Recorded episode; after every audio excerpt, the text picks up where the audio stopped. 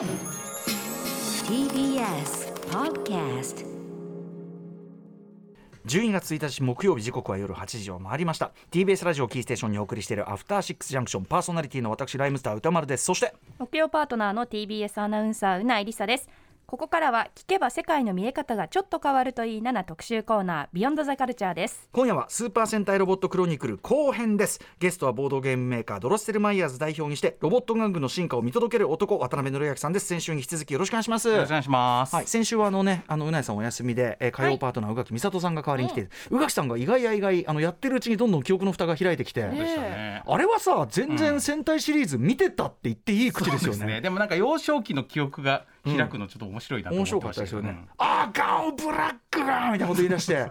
面白かったですよね。はい。ということで、えっと、前半部のお話これもめちゃくちゃ面白かったんで、ポッドキャストなのでぜひ聞いていただきたいんですが、えーこれまでのお話をざっとおさらいしておきましょはい、えーとうん。前回聞いてらっしゃらない方もいらっしゃると思うので、えーざっとその時にお伝えしたかったことだけまとめますと、はいえー戦隊ロボっていうのはもともとはこうもうおもちゃ売りたいからっていう都合で番組に持ち込まれてきたわけなんですけど、うんでもだんだんそれが番組にこうフィットしていく中で、う。うん。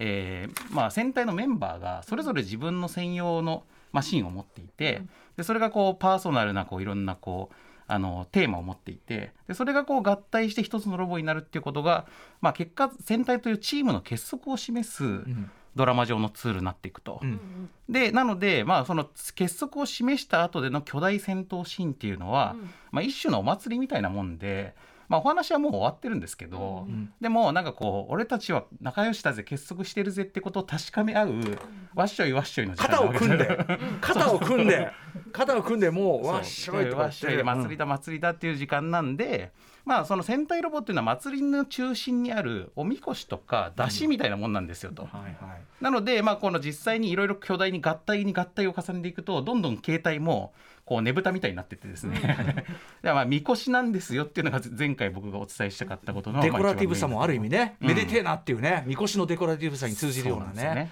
そう考えて、まあ、これ、つ今日の最後に通じますけど、まさにみこしがズバリ出てくる戦隊が来ちゃったわけだからね。そうなんですよ。オフィシャルに言っちゃったみたいなね。うん。はい、はい。そんなところにたどり着きたいなという感じです、ちなみに戦隊もの、えっと、うなえさんは、はい。こうどうだったんですか、スタンスとしては。私は兄が2人いて特に5歳上の兄がちょうど戦隊ヒーローに幼少期にハマっていて、うん。10レンジャーと核レンジャーは、うん。兄がおもちゃで遊んでいたりあのテレビを見ているのを、その隣で見てたくらいの、うん。うん。うん。うん。でも多分本当もっと3歳とか、うん。かなり小さい時の話だったと思う。だから自分で能動的にはまったり見てたということはあんまり記憶にないってことですよね。そうですね。私はどちらかというと、まあ多分対になるのかな、うん。そのお邪魔女ドレミとか、うん。少女変身もの。の方に流れていったので、あまりその日曜の朝の実写の戦隊系とか、うんうん。ライダー系は見てなかったですね。うんうん。はいはい。うんまあ全然その感じで結構です。あの、うん。はい。私もあの知らないシリーズは全く知らないし、うん。うん渡辺さんのもうプレゼンが見事なんで、はい楽しみにしたいと思います。はい。頑張ります。はい。ということで今回後編どんな感じの話になっていくんでしょうか？はい、で今回は2000年以降の、えっと戦隊にシリーズに、えっと言及しまして、うん。えー最新作の2022年の、えードンブラザーズまで行きたいなって感じなんですけど、うん。まあ、できるだけ全戦隊に言及したいとは思いつつ、はい。えーある理理由があってですねこれ2001年から戦隊ロボって数が爆増するんですよ。爆増。で。それはまあ後でご説明しますけど、なので、えーなるべく全戦隊には触れたいけど全ロボは無理ですよとうん。いうことをまあ先にもう割り切っちゃったのと、はあとまあ、えー、といろいろ事前準備してる中で、まあ、それでも全戦隊も無理だなということがちょっと今分かってきたので、うんうん。ちょっとあのディレクター陣とご相談しまして、はい。えーまあ、今回触れられなかったというか、まあ、あえてむしろ、うん。あのたっぷり語りたいやつは今回ちょっとあの、はい。除外しちゃってるんでこれ時間取るから今度しようみたいな感じで、はい、これあの別個にですね、はい。私は別のもう一回特集あのやっていいと思ってます。はい、はい。あの正月明けのめでたい空気の中でいかがでしょうかという私は提案してますんで。うんそれもいいむちゃくちゃい。いですね。で途中はい。で主題歌をみんながカラオケで歌うというくだりを入れるというねめでたい。うん。はい、そしたら僕はあの心は卵を歌いますんで。ね。熱唱しますんで。で祭り感も出ますしね。うん。わかんないどういう企画になるかわかんないけど、はいまたじゃあそれをそれで。何らかの形で、えー、とこの歩行編というか、をやる予定ですので、えー、と今回出てこなかった戦隊があってもむしろそこはちゃんと時間取るから安心してくださいとはい。いうふうに思ってください。わかりました、はい。ということで、えー、行ってみましょう。今夜の特集はこちらです。短期集中型企画スーパー戦隊ロボットクロニクル後編です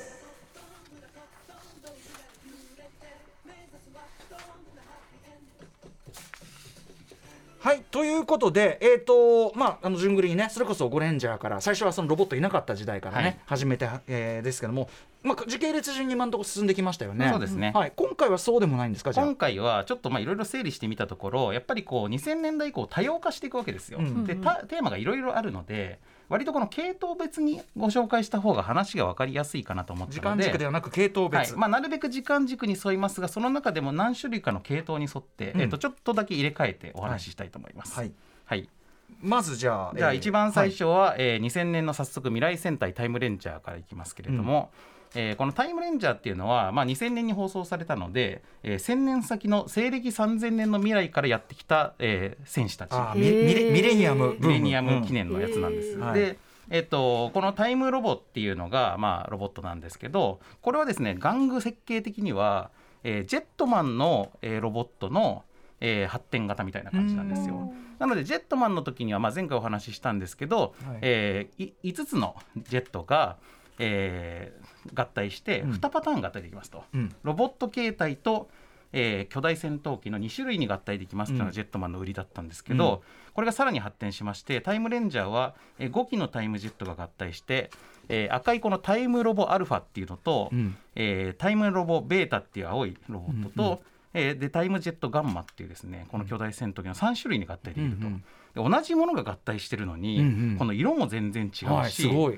このプロポーションも全然違うものに合体するっていうのがね、まあ、すごいんですよね。確かにすごいわこれ変形ギミック。はい、で、えっと、さらに番組中盤でえタイムシャドウっていう、まあえっと、2号ロボが出てくるんですけど、うん。えっと、こいつはこのステルス機の形をしているあステルス機に変形すると結構珍しい横長で平べったい、はい。はい。戦隊ものでは珍しいモチーフなんですけどこれが、えっと、合体するときに普通この2号ロボって前回ご紹介したやつは大体こうバラバラになって、うんうん。体のいろんなところにくっつくっていう合体の仕方をしてましたけど、はい。これはですねバラバラになることなく、うん、こう強化外骨格的な感じで外側にこう覆いかぶさって合体するというあまあなんかこう機構的にもあのなかなか凝った合体をしてしかもさっきのアルファベータのどっちにも、えータイムロボシャドウアルファとタイムロボシャドウベータというふうに、両方にくっつくんだ。しかもい色とか全然違うんだけど。そうなんですよ。えどういう仕掛け？でもないんですよね。だからまあマジか。むちゃくちゃこのあの凝った合体をするようになったのタイムレでンジャーやべえ、はい。まあ、2000年以降の1個のあのテーマとして、えーこの変形合体の高度化というのがまず1これ個あります、子供できるんですか？これはねまあまだまだできる方ですね。まだできる。この後もっと全然できなくなっていくんもでうほとんどルービックキューブ化。はい。多分いきなり渡されても私できないですもんかもね。ただね、うんうん。タイムレンジャーはお話も結構大人っぽかったしまあ、これもデザインも結構落ち着いたデザインで確かに確かに。まあ大人っぽい方だと思いますね、かっこいい。すげえからっこいい。れてるかそうなんですよ、うん。でそして、えーまあ、これが1個目の一個目の。2000, 2000年代以降のテーマ1つですね、要するに変形合体技術の高度化。そうですね。はい。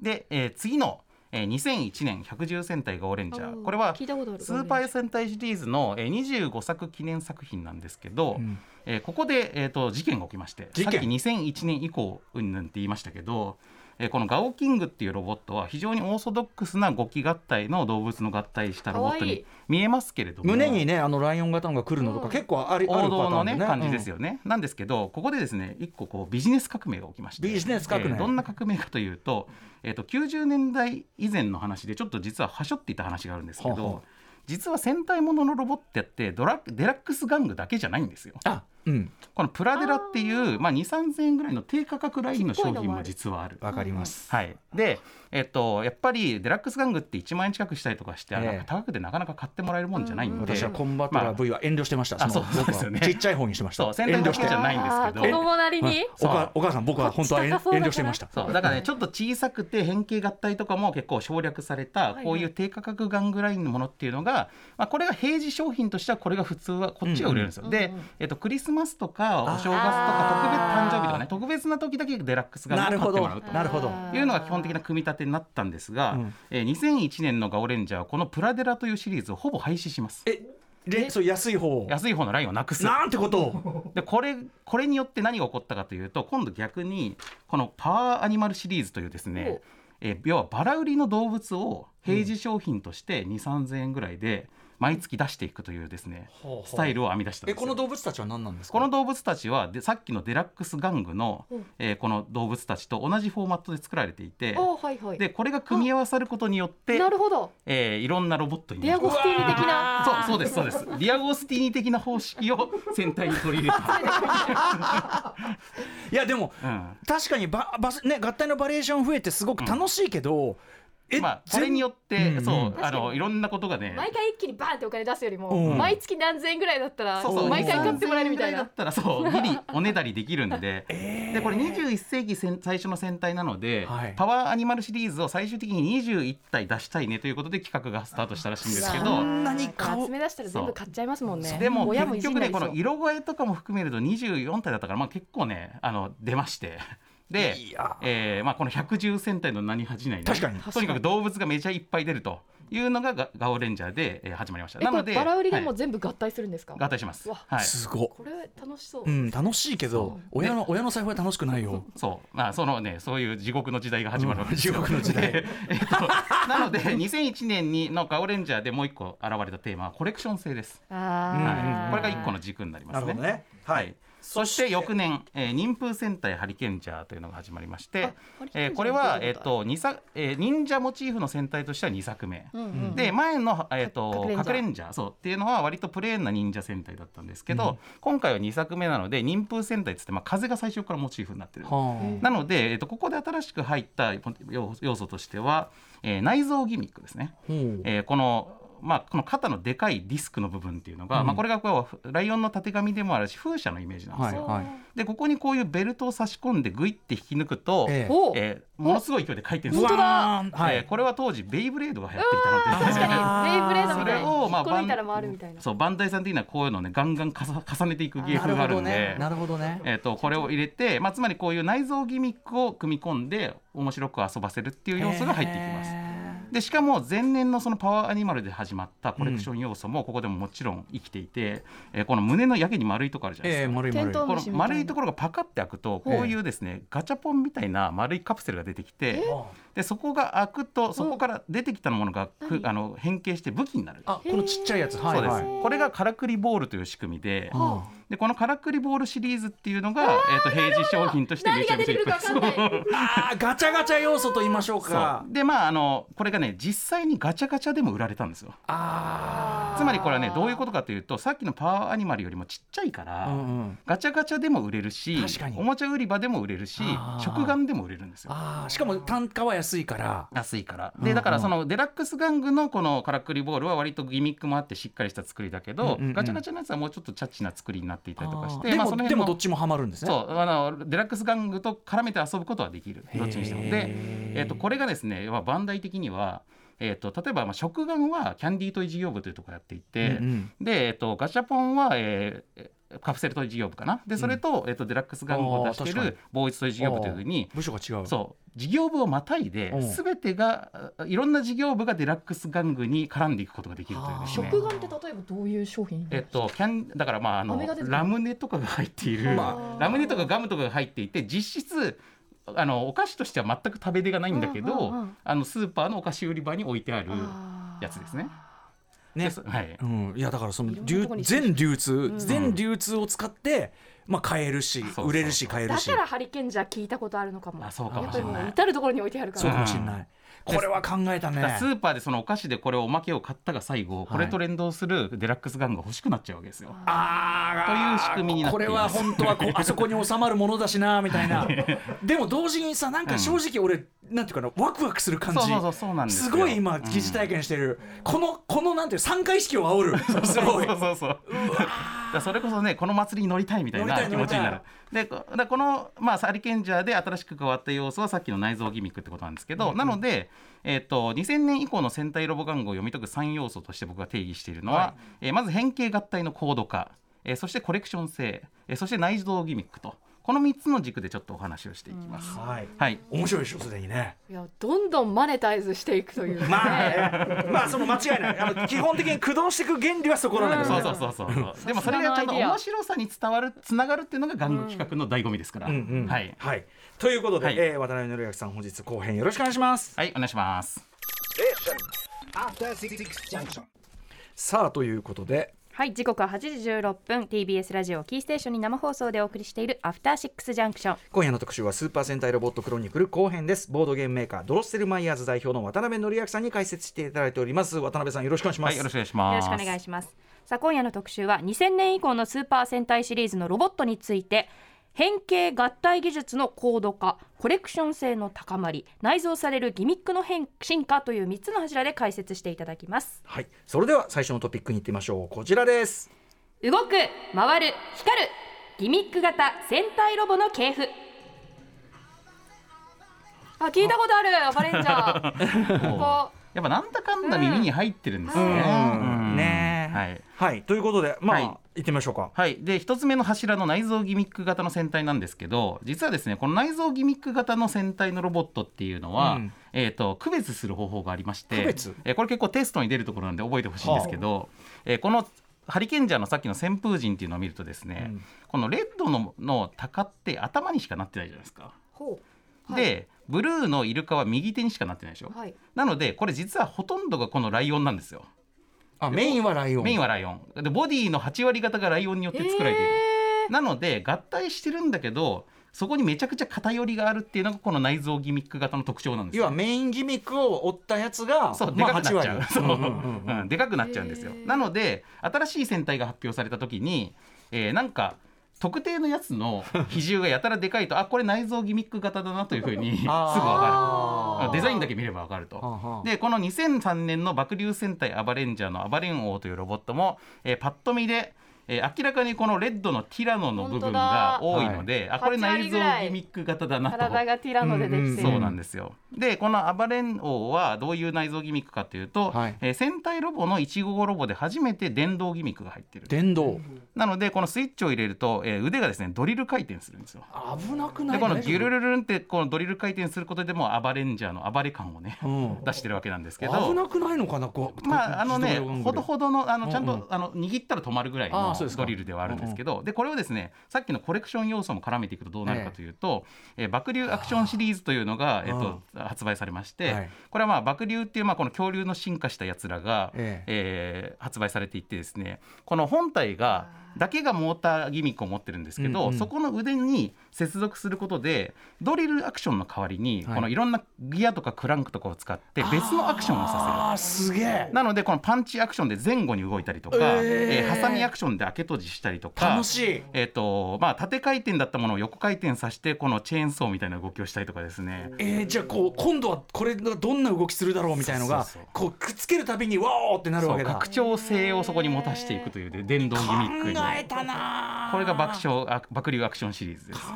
えたなそして、えー翌年、えー2004年の特捜戦隊デカレンジャー。これは、えー、と戦隊もので初めての、えー警察ものなんですね、うん。で警察ってめちゃくちゃ人気ありそうなモチーフだけど、2004年までなぜやってなかったかというと、えー東映的にはですねあの宇宙刑事ギャバンから始まるあメタルヒーローシリーズってはいはいいう別のヒーローのシリーズがあったんですよ。はい、あっち警察だもんねそうあれは警察ものが多いんでそれとのあー被りを避けておそらく、えー採用されてなかったんですけど、はい。まあ、それが90年代である程度終わりを迎えたので、えーこの晴れて戦隊で、えー警察ものが作れるようになったと。で、えー初の戦隊の警察ってことでこのデカレンジャーロボはですね今度は、えーライトサウンドギミックを凝る。ということであやっぱりねこのパトランプとサイレンの、うん。えーギミックなんですよ。なのでデカレンジャーロボはこの1体のロボットの中に11個の LED が搭載されていて、へえーいろんな光り方をする上に、えー、とサイレンの音とかもして。ディスコだねもう。で結構ねいいんですけどあただモーターに比べて LED ってそんなに大きいギミックじゃないので、はい割とねバランスはそんなに悪くならない全体にねできますよね。ほどほどどにでき確かにるんで、均等だ。でその分その他あの変形合体もまああの割とこうシンプルな変形なんですけど、えー例えばこのジャイロの部分が、えーこの巨大な手状になったりとか。手錠？はであ両足にあ、まあ、足に、えー、と銃とかが仕込まれていたり、えー、と腕から、えー、と剣が取り出せたり、えー片腕はこういうですね警察手帳を中か 面白い。らこう掲示することができたりとかして、まあ、非常に警察らしいギミックをいっぱい備えた。貢献力感がビンビンに。バー的なっていうかね、そう。非常にそう考えて言うと嫌なロボットだよっていう感じが。そうなんですよ。まあデカレンジャーはだから警察ものとしてすげえ面白いんで、うんまあこれもぜひ大人が見,、見ていただきたい戦隊ですね。はい。で、えー、とさらに、まあ、ちょっと飛びますけど2007年の重慶戦隊激レンジャーはですね、えー今度はこれは、えー、と中国憲法モチーフ。うん。なので、まあ、前に大レンジャーってやつが中国、はい。中華風でしたけど。記録だ。そうあれはまあどっちかというと三国志とか水滸伝とかそういうイメージだったのが、激レンジャーは香港映画みたいな感じなんですよ。うんうん。なので、えーこのカンフーアクションを表現したロボットということでこの激闘者っていうのは、えーこの腰のボタンを押すと、えー上半身がブンブン回転しながら拳が光るというですね、えまあ、モーターと、えー電飾を両方持っているロボットなんですね。でまあ見るからにこの赤の比率がめっちゃでかいので、えー やっぱりギミック画だなということが分かる。上半身全部赤だうん。で、えっと香港映画の面白さっていうのは師匠と弟子の関係なんですよ。で師匠からどういう特訓を課されてどういう技を身につけるかっていうのが面白いんですけど、うんうんえーこの激レンジャーも最初先生が、えー猫の先生なんですね。お。なのでこの3人の選手は3人とも猫科っていうね。なるほどね。この、えー、とチーターとかトラとか違いはあるものの猫科だけの3人組っていうのはすいうごい珍しい。猫か でそれが途中でいろんな先生ができてきて、はい。えーサメの先生えー、象の先生コウモリの先生とか出てきてですね、ええこのせ師匠たちに新しい剣の技を教わるごとにそれを得得するとロボットも、えーそのマシンと合体して激シャーク闘者激エレファント闘者激バット闘者っていうふうに、うんうん。えーそれぞれの能力を得る上にしかもこれさっきのあの上半身回転ギミックを残したまま、うんうん。えー、と変形合体できるように上半身にだけ基本的にこの武装がつくようになっていて。なるほど。でそうするとねこの回転させた時により動きが大きい感じになるからなんかあのよりなんか派手になって面白いすごいアタですね。えーこれが重剣合体シリーズですね。うん。えーそしてですね、えー番組後半にサイの戦士のサイサイ、えー激チョッパーっていうやつが、う仲間に加わるんですけど、えーそいつが乗るめちゃでかいマシンのこの最大王っていうやつがいてですね、はい。まあこれはサイの大王でもあるし最大の王でもあるというネーミングなんですけど。久々にこれ来ましたよ。かでうん。でこれが、出し型うん。これは電動あの歩行ギミックを持ってまして、えーすごい。でこれにえーさっきの、えー、激激闘者を合体させると、えー、激闘者が回転して発光しながら 上上半身回しながら？えーで全体としてはモーターで前進していくっていうやばい。まあ、このこれはやっぱり良いみこし合雑体技団というかも うん。だしなやっぱおやっぱそのなんていうかなねぶたっていうかさこうね。練り歩いてうん。練り歩いてブンブンブンブン回っててそうそうそうめでてえめでてえ。そうなんですよ。だからまあいいいいみこしだなっていうね、うん感じでした。確かに。はいえーそして2011年またちょっと飛びますけど、えー海賊戦隊ゴーカイジャーは、えースーパー戦隊の、えー第30作記念作品なんですよね。うんなので、えーこの、まあ、ゴーカイジャーは、まあ、ひ初めて過去の戦隊をオマージュした戦隊ものなんですよ。うんうん。でストーリーとしては、えっとあ。過去のいろんな戦隊がいたんだけど、はいはい。えーレジェンド大戦という、まあ、大きな戦いがあって過去戦隊たちがみんな力を失っちゃったと。でそれの力をもう一回取り戻して集めるために世界宇宙を旅して、うん。うんえー。過去戦隊の力を集めるっていうのがこのゴーカイジャーのほうほうあのジェットマンブラックコンドル出てきたりしたのってこうそうこれですよ。ねその回ですよねだからいろんな過去戦隊の役者さんがゲストに出演したりとかはいはいもしていると。そうだ。なるほど、でこれのが海賊ものなんでこの豪快王ジャーのロボットの豪快王っていうのは、えーこのガレオン戦を中心に、うんうん。えーまあ、それに4つのマシンが合体して豪快王になるんですけどこれまあ合体の仕組みは本当両手両足って感じでめっちゃ単純じゃないですか。うん。うん。でこれもギミックが仕込まれてるからなんですけど背中にダイヤルがあってですね、うん。でダイヤルをぐるぐるって回すと、うん。この両手両足がバカバカバカバカって開くんですよ。お連動して、う。んで、えーさらにボディも開いてそこからこの大砲が飛び出してくるっていう、はあえーギミックがあって、まあ、これおそらく多分宝箱をイメージしたギミックなんですけどど。でこれをさっきの過去戦隊の剣と絡めるとどう遊べるかというと、はいはい。うん。えー過去戦隊の力を番組中で手に入れることに、ん。例えばマジレンジャーの力を手に入れたらこのマジドラゴンっていうドラゴンが手に入って、うん。でこのドラゴンをまあおもちゃではこうバラバラにしてこの各体の各部分に収めてですね、うんうん。で蓋を閉めてから背中のダイヤルをぐるぐるって回すとバカバカバカバカって開いて、うんうんえースプリングでバシャバシャバシャってこの翼とかドラゴンの顔とかが飛び出すという、へー。まあ、ちょっとびっくり箱的な、はいはい。なるほど、えーギミックになると。でそれで過去戦隊のさっきの、えー、とデカレンジャーの力とか、うん。えーハリケンジャーの力とかをこう入手していって、えーいろんな戦隊の、えー、と能力を持った、うん。えーロボットになっていくとですね、うんうんまあ、これがゴーカイジャーなんですよね。はい。というのが、まあ、ギミック型の戦隊でした。いろんなギミック考えるうねん。はい。まずはじゃあギミック型。はい。でく区切って。続いて、はい。じゃあえー次に行きましょう。続いてはい。はい集めるほどに欲しくなる集まるほどに強くなるコレクション型戦隊ロボの系譜。はい。一番厄介なやつだよ、コレクション型。でコレクション型はですね、まあ、さっきの、えーパワーアニマルシリーズから始まってで、まあ、いろんなビジネス上の、えー制約をどんどん外していってやばいことになっていくんですけど、うん。えー2008年のエンジン戦隊ゴーンジャーでもう一回革命が起こります。うん。でそれは何かというとですね、まあ、ゴーンジャーってまあいろいろ革命があるんですけど、うん。まず1個は、えー戦隊のモチーフで、まあ、大きく分けると乗り物か動物なんですよ。うんうん。で、まあ、恐竜も動物と考えれば、えー毎年今年は動物にしようかな来あの乗りましょう。そう、うんそれをね、はいはいまあ、割と交互にやっていくようなうん雰囲気があったんですけど、このゴーンジャーの時にいや両方やるという手もあるのでは。確かに。確かに。車でもあるけど動物もいるみたいな。そうなんです、うん。でその結果、まあ、例えばこのスピードルっていうのは、まあ、スピード、まあ、レーシングカーでもありつつコンドルでもある。っていうのがスピードルでバスでもライオンでもあるバスオンとかですね、はいはいはい。えー RV 車でもあるしクマでもあるベア RV っていうふうに。バス音？動物。なんだろう。どっちも取っちゃうとこういう感じの見た目になるんだみたいな。バス音は？スピードルはいいですよね、ねスピードルはまだフェラーリっぽい感じもあって、まだスピードルはわかる。あの、ベ ベアもわかる。うん。バス音何の動物か分かんない。そう。ライオンだって分かる。のゲイこのこのたてがみっぽいペイントで分かる感じなんですけど、うん。まあ、このこういう要は動物乗り物シリーズ。えっていうのをを持ち込みまして、うん。でしかもですねさらにこのこいつらか目がついてるじゃないですか、で目がでかいでしょ、これねあのみんな意思を持っていて喋るんですよ。えほうほう。確かに車ってライトの部分目に見えますもんね、まあ確かに。そうそうかかあのあれかな？あのカーズじゃねえや。あのじゃないのかな、ひょっとしたらねピクサーでこれもおもちゃ会社おもちゃの設計をしている側は、うんまあ、どちらかというとあの戦闘機とかについてるペイントみたいな感じで、うんうんうん。あの要はあの塗装だデザイン上だけの目を最初つけてたんだけど、ええ。はいはい。東映側からこれ喋ることにできないかと、うんうん。まあいうことでもうキャラクター化していこうっていう感じにしたんですよね。はい。なのでもうこいつらも全然まあバリバリ喋って、そうねうんあのそんなことでくじけんじゃねえよみたいなこと言って、まあ、ポケモンとかよりも全然コミュニケーションできるまあ、カーズレベルで喋るんですよまさに。どうんう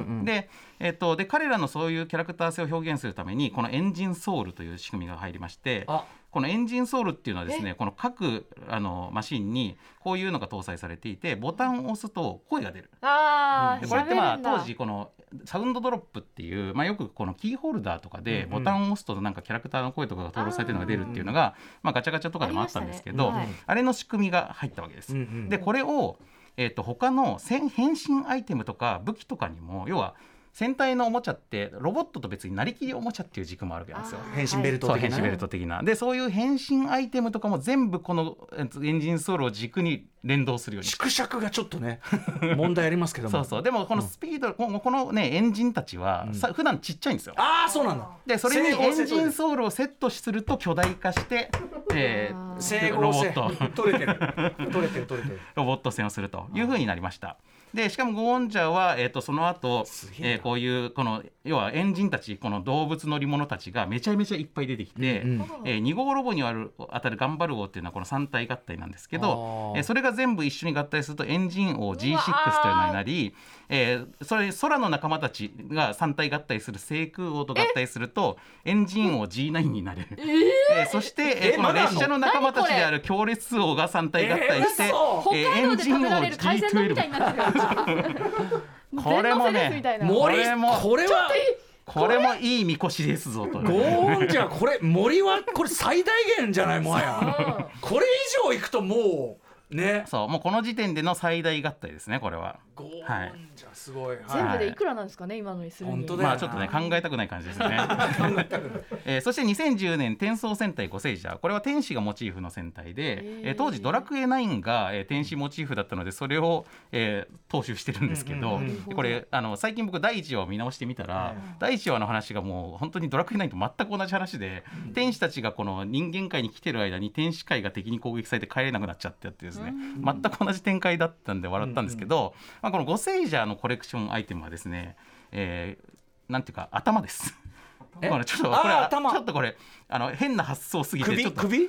首です。生首ですね、まあ、要するにね、ほうでこの動物たちの首をコレクションするっていう コンセプトでちょっとすごいんですけど、でこの五星グレートっていうのはまだこのあの各動物にも体があって合体して五星グレートになるかまだわかるんですけど、えー次からですね要はパワーアニマルみたいな感じで仲間がどんどん発売されていくんですけど、うんこの動物たちはね頭だけが発売されていくんですよ。でこれを体のいろんな部分に接続することができるんで、まあ、ちょっとブロック玩具的にこう組み合わせて遊ぶという面白さがありオつつえー海の仲間たち、えー陸の仲間たち空の仲間たちみたいな感じで、うん。まあ、これ天使に3種類のこうそういう種族があるんでそれにあの設定上はなぞらえてるんですけど、うんうん。でこれが全部合体するとこの頭が大量についたハイパー五星グレイトというこのちょっ状態になる。とこれはちょっとなんか民族学的な感じが本当になんかトーテンポールだよね。そうですね。そうそうそう、んんん。そういう感じが。あれこれねパチンコだよこれ何なのこれ？でねこのデータスっていうのはですね当時ゴセイジャーの頃にダイス王っていうキッズカード筐体のゲームが出たんですよ。ゲーセンにね今日でゲーセンのその筐体そのものが変形して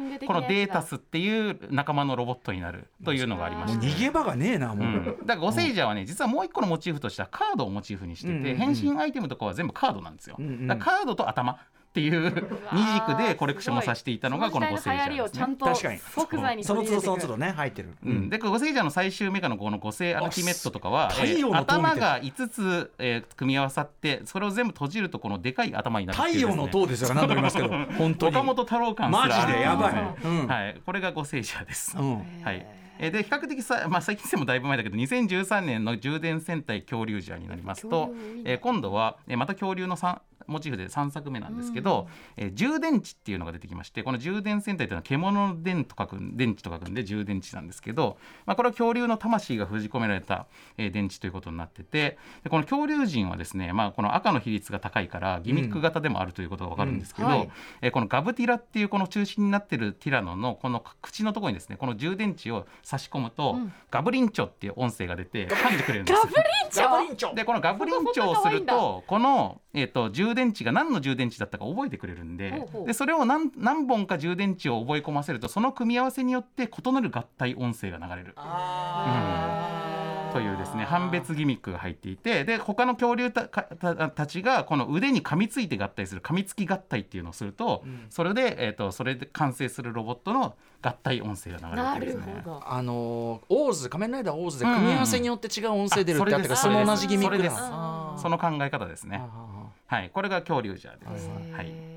ーいやーギミックギそしてさこのさコレクション型はやっぱりさ、要素が一番多くなりがちだから、あの合体させた時のなんていうかこうバロック的な。全の世界。そうそうそうそうそう。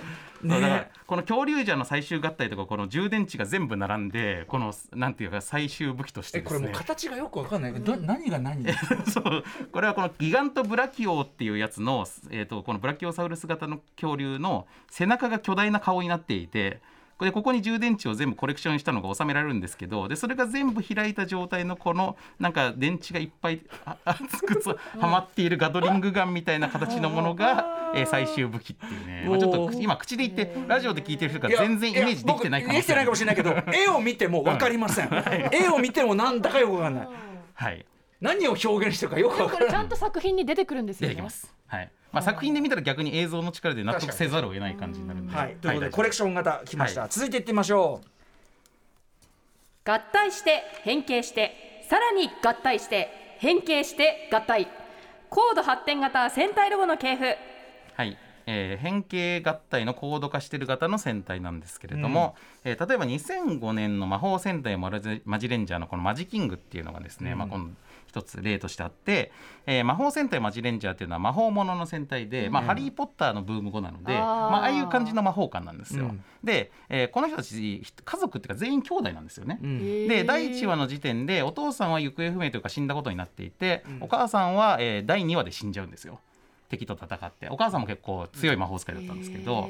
でこの、えー、と小津家のねこの兄弟たちが、えー、とそれぞれに、まあ、このマジレンジャーとして成長していくのが描かれてるんですが、えー、とこのマジレンジャーのロボットはですねこの本人たちが魔法で変身巨大化した姿なんですよ。だからそういう意味ではドンブラザーズの設定に結構近いん本ですけど人たち。そうだ本人で、えーこのそれぞれの変身して巨大化した姿が合体してマジキングという人型とマジドラゴンっていうドラゴン型に2種類に変形合体する。うんでその時に例えばこの苦労人のね長男の、えー緑のお兄ちゃんがいるんですけどこのお兄ちゃんがですねけ実はこのマジキングの結構体の大部分を占めていたり。へで結構真面目な、えー、と次女のこのブルーのはやっぱり足を支えてたりとかするんだけど逆にこの長女の、えー、とピンクは結構フラフラした朝帰りとかよくするタイプのお姉ちゃんなんで、はいこの子はねなんかこうなんかちょっと胸の中心にちょっとくらつくだけだってなんかあんま働いてない感じがするみたいな。はいはいはいでもドラゴンになる時には頭になるみたいな。だから結構お姉ちゃん実は頼れる一面もあるみたいな。こういうなんか家族の中の人間関係をなんかすごくちゃんと表現した合体になっていて。で実は僕がこの合体によってコミュニティのありようが表現されできるんだなということを思い出したのはこの頃なんですよね。マジレンジャー。マジレンジャーのこれがきっかけでこ今言ってるようなことを考え出したという感じです。うん。はい、そして、えー2006年の55戦隊冒険者は逆に、えーめちゃくちゃメカ系の戦隊なんですけど、えー冒険者の特徴は、えー、と戦闘のための組織ではなくって、えー古代遺跡とかに眠っている危険な財宝とかをあの回収してうん。保護するための組織なんですよ。へー。だからまあトゥームレイダーとかインディ・ジョーンズとかみたいな、うんそういう感じの戦隊で、まあ、もっと言えば漫画のスプリガンみたいなやつなんやつなんですけど、うんでえっとこの人たちはだからですねこのマシンはもともと冒険のために作られているた冒険探検のためのものだから、うんえっと戦闘用じゃないっていうところが面白くってだからメイン武器もこの大冒険はでかいスコップとツルハシなんですよ。でまあ、それが合体してあの剣になるんですけど、うんうんでそこに55合体シリーズということで、えーまあいろいろな剣器が えー重機ですね、あのクレーン車とか、はいはい。ショベルカーとか、まあ、うんミキサー車とかこういうのが、えーさっきの、えー平時商品として発売されていてうん、えーそれが球体合体するとスーパー大冒険、えーそして10機目の、えー冒険ジェットが合体するとアルティメット大冒険というふうにですね、まあ、かなり複雑な変形合体をしてえーかなりでもうまくまとめている、えー合体だと思悪くないですよ意そうなんです。だからさっきのエンジン王のとにかく肥大化していく感じに対して、まあ、この大冒険はかなりちゃんとまとめてるってこれさデイザイナーってそれぞれ何,、何班かいるんですかねそのギミック変わります。まああのーなんかでえー、とバンダイの子会社のプレックスって会社が主にデザインしてるんですけど、そこにいるデザイナーさんが割と代替わりしながら、うん。えーこれとこれとこれは同じデザイナーさんみたいな、うん。そういうのがありますね。はい。はい。えーそして、えーこういうちょっとリアル系の、えーマシンだった冒険者から、えーさらにリアルを突き詰めていくと2012年の匿名戦隊ゴーバスターズとなります。でこれは、えー、となんとかレンジャーとかなんとかマンとかをやめてタイトルからしてちょっと新しい感じを出してるんですけど、ゴーカイジャーで1回戦隊ものの総決算をした後に、うん新世代の戦隊として1回実験的に作られたのがゴーバスターズ。へー。でなのでこの衣装のデザインとかもあんまりこう嘘くさくないスーツになっていてほでー、えーロボットとかもかなり凝った変形をしてだいぶリアル系に振ってるんですね。うんうんうんでさっきのあのゴーオンジャーの時に動物かつ乗り物ってこういうやり方もあるよねというのはかなりバカな解決の仕方をしてましたけど、うんうんうんそれを真面目にやるとあかっこいいこういうふうに車でもありそうチーターでもありあとカラーリングが今までになんか黒と赤で。これはなんかおしゃれですね。めちゃくちゃ大人っぽいですよね、うんだからちょっとガンダム的なリアルなロボット感で運用される、だから作中もちゃんとこうあの整備スタッフがいたりとか、で戦闘シーンもこれあの敵のキャが倒された後に怪人が巨大化して巨大戦に行かずに巨大兵器は巨大兵器で別に出てくるんですよ。でその等身大のドラマと絡めて、えー同時並行であのロボット戦が行われたりとかするから、まあ、そういうドラマに絡まない無意味な戦巨大戦をやめるっていう。祭りをやめて、うん、そう。ある意味お祭りじゃなくなっているというのがゴーバスターズです。はいはい。はい、ただまあ変形合体がかなり複雑になって高度化したのでちょっとこのとちょっとガンダムっぽい。そう主にやっぱその戦隊の主な客層っていうのは幼稚園生なので、ええ。まあ、ちょっとゴーバスターズのマシンは変形合体はちょっと難しすぎたんじゃないかなという嫌いはありますが、うんまあ、我々のような大きいお友達はかなり喜んだ戦隊ですね。かっこいいでもはい実はかっこいいです。うん。かっこいいえーそして、えー僕がこの変形合体でいうとすごい大好きな手裏剣戦隊ニンニンジャー2015年なんですけど、えーニンニンジャーはですね忍者ものとして3作目なんですよ。はい。でもう忍者の差別化も行くところまで行って、えー派手なド派手な忍者っていう、隠忍ば忍ばない。そう。で 本当に忍ばない。忍びなれども忍ばないっていうのがキャッチコピーで。で、えーそのなので、まあ、とにかくバラエティ豊かでわけわからん世界観ごったに的な世界観っていうのが忍忍者なんですけど、うん。でこの5人が扱うマシンもですねこの忍び丸だけはちゃんとした忍者の感じなんですけど、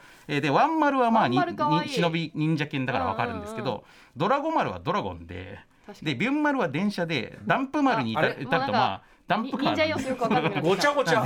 えでダンプ丸って何？みたいな感じだったんですけどでこの忍び丸以外の4体が合体して、えーこの手裏剣人のこのボディができた後それに忍び丸が座ってはあロボットがロボットを操縦するというですね。あー座ってんだそれ。これがねあの手裏剣人のめちゃくちゃ生かしてるところ。なんですよへーパワードスーツそうそうそういう的なロボットが考えパワードスーツそういうことですね。だからこれにさこれをさらにえーににに忍者が動かしてるんですけど。ゴゴーディアンの当時ゴーディアンの余計ややこしいあれのバカバカしくしたやつつみたいな感じです、で、えーさらに、えー番組中盤で追加戦士で出てくるのはアメリカ忍者、えースター忍者ってやつが出てきてですね。いいね。で彼が扱うバイソンキングっていうのはこの手裏剣を、えーなんかこのテンガロンハットとして扱う。ああテキサスかなこいつは。で手裏剣人もこの頭が、えー、と手裏剣になっていてこの変身アイテムの手裏剣を頭にそのままつけるというですね、えーデザインになってるんですけどバイソンキングはそれがまああのアメリカンなえー装いとして使われていて、でそれが合体するとキング手裏剣人になると。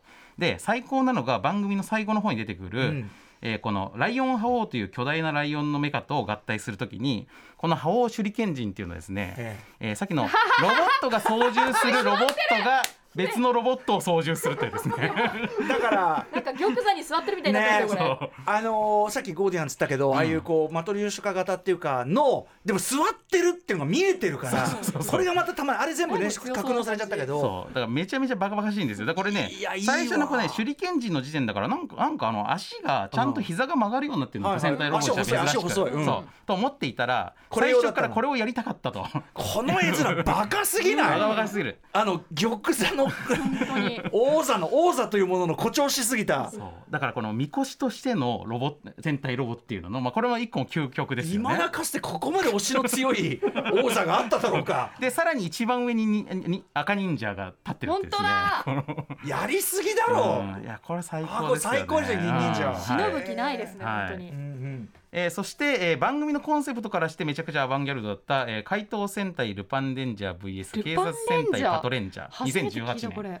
えーこれ結構最近です、まあ、4年前ですけど、ルパンレンジャー対パトレンジャーってタイトルなそういうタイトル。あ、です。だから新作でこれえ映画とかじゃなく特番とかじゃなくて最初からそうことですか？2戦隊を同時に登場させて、で君はどっちを応援するっていうキャッチコピーで、さえーまあさっきねあの警察 警察だけだとちょっとさ警察。だけだとちょっとなって思ったけど。でどっちかっていうと、むしろこれはルパンレンジャーの方がまあ主役っぽいんですけど、うん。そのまあこれと別に悪の組織もいるんですよ。うん。で悪の組織のそのギャングラーっていうのが奪った、えー宝を取り戻そうとして怪盗をやってるのがこのルパンルパンレンジャーで,、うんでそれを一応あの、はい。悪いことだから怪盗を捕まえようとしてるのがパトレンジャーなんですけど、はいはい。はい。やっぱりこの人たちが後でだんだんこのルパンレンジャー側の事情もだんだん分かってきて、はいはいはい。でいずれ手に手を取り合って一緒に戦う展開に当然なってくるじゃないですか。えでそこのところで、えーその中間に、えールパンカイカイザーというですねかっこいい。えールパンカイザーああのえあえでその要はダブルスパイ的に警察側でもあるし、ルパン側でもあると、というやつが、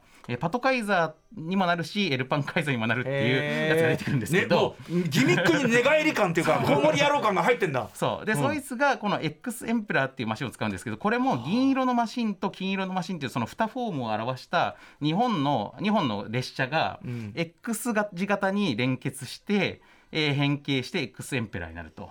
しかもどっちを上にするか下にするかでそうですね。上下入れ替わりで、えー両形態になる。でしかもこれは変身アイテムとか武器でもあるというですね。銃になった銃にもなるという、まあ、もうこの全部盛りのむちゃくちゃなやつがあってはあはあでこれと最初のルパンルパン側のルパンカイザー、えーパトレンジャー側のパトカイザーが、えーこの X エンペラーが仲立ちになる形で合体したのがいや何のこれ。グッとくるカイザー VSX グッとくるカイザー。はい、ネーミング。はい。まあ、これはまさにだからまさにこのグッとくる展開のために用意された、えーまあ、奇跡の全合体ね、えこれ主人公もはや誰になるんですか？えー、とやっぱルパン側と,、えー、とパト側に両方ともレッドがいて、うん。この2人がまあ主人公ですねはあ反目し合う主人公ダブル主人公。うんという感じでこれはむちゃくちゃアバンギャルドですね。だからこのす合体自体がまあ番組の一つの軸にこのうん。両者が手を手に取り合うのはいつだろうかって思いながら見てるわけなんで、はい。えーこの瞬間が番組の一番の山場になっていくみたいなうん。感じです。ははい。い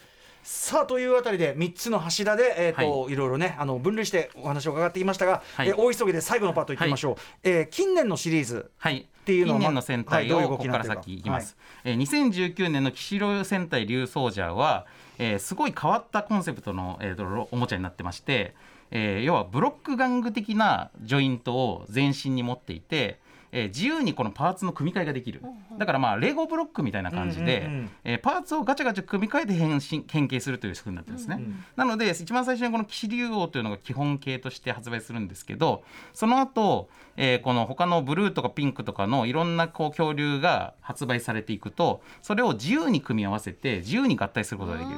なので一応公式のこういう全合体、まあ、ギガント騎士竜王とかキング騎士竜王とかはあるもののそれよりもお客さん的に面白いのはこういうオリジナルの俺合体を、すげえ。出た。うわえー自由に組み合わせることができる。えー。まあこれも合体ギミックの一種の究極ですね。色のバランスとか考えるの楽しいだろうな、だからこれむちゃくちゃ僕も好きなおもちゃです。えーそして2020年のマシン戦隊キラメージャーは今度は素材をちょっとああの本当だ。スケルトンな工夫するという、はい、なので、えキラメージャーっていうのは宝石がモチーフの戦隊なので、え各メカに全部宝石形態があって、宝石からマシンに変形してさらに合体してこのキラメイジンっていうのになるというですね。で、えー、とえー空のマシンで合体するとスカイメージ、えー大地のマシンだとランドメージとか、まあ、3種類のロボット形態を持っているという。で、えーその上に拡張で出てくるえーこのマシン、えー武装シリーズというのもいえーそれぞれ宝石形態から、えーマシンになってしかもそれが結構変わったラインナップっていうかこのゴミ収集車とかですね。ロードローラーとか、まあ、結構変わったマシンになりつつそれがそれぞれ武器になるという。うんうん。まあこういうキラメージャーもちょっと変わった新鮮ですねコンセプトちょっとね。はい、であうと敵メカが珍しく商品化されたとこもキラメージャーの面白いとこなんですけど、うんうん。はい。えーそして、えーようやくえー昨年、えー2021年機械戦隊全カイジャーに行きます。えー、全カイジャーはスーパー戦隊シリーズの第45作記念作品なので、えー、ゴーカイジャー以来久々の、えー過去戦隊がモチーフになったオマージュ系戦隊、はい。で、えーめちゃくちゃ実験的な作りになっているのが、えー、と5人のメンバーのうち、えー中心の主人公だけが人間で1人が人間で残りの4人はロボなんですよ最初から。でロボがロボに変身するみたいな感じ、まあ、着ぐるみが着ぐるみに変身するみたいな感じになっていて、でしかもこのメンバーが過去の戦隊ロボの、えーもオマージュしたデザインになっている、例えば、まあ、レッドの全開ジュランは、えー大レえー10レンジャーの、えー大獣人が元になってたりとか、えー全開ガオーンっていうのは、えー、とこのさっきのガオレンジャーのガオキンが元になってたりとかみたいな感じで、他にも冒険ジャーとマジレンジャーがモチーフになったそれぞれ、えーロボットたちがいて要は仲間がそのまんま変身したり巨大化したりとかしてロボ戦に突入するので、さっきの等身大のドラマ部分とロボット部分の乖離を埋めるっていうテーマに対して、まあ割とこうかなりストレートな、えーチャレンジをしてるわけですね。うん。うん。なのでこのこのまメンバーの中で仲間のことが好きになっていけば好きになるほどこのロボットのことも自動的に好きになるし、おもちゃも欲しくなるという、えーチャレンジをしてたのが前回じゃなんですね。はい。ではいでまあ、その主人公自身が変身して巨大化したりとか、えー CG のフル CG のキャラクターが登場したりとかもしてたんで、まあ、この辺でかなり今年のドンブラザーズに対しての45ってここに書いてあるんですよ。はいこれ45周年記念なのでえー全合体の全力全開王は顔に45って書いてあって、でいろんな戦隊のこの、えー、と象徴的な記号がもあの散りばめられたりとかしました。これはこれでめでたいですねやっそうですぱりねね、はい、お祭りりなんで、はい。熊手みたいね。